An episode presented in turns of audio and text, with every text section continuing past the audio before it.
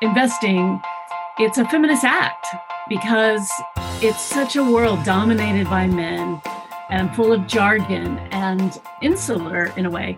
So yeah, I feel like I'm doing something for the sisterhood as well as uh, for myself. Okay, everybody, welcome to our show, Women Take Stock. We are four friends, all at different places in our financial and personal lives, looking to pull back the curtain on the seemingly mysterious, often testosterone-driven world of stock investing. And if four women without business degrees can figure out the market as a side hustle, so can you. Maybe we can even make a little or a lot of money doing it. And if money is power, we definitely want some of that too.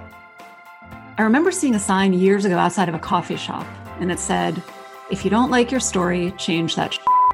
And I sat back and I was like, hmm, what don't I like about my story? My immediate thought, financial insecurity and feeling not empowered.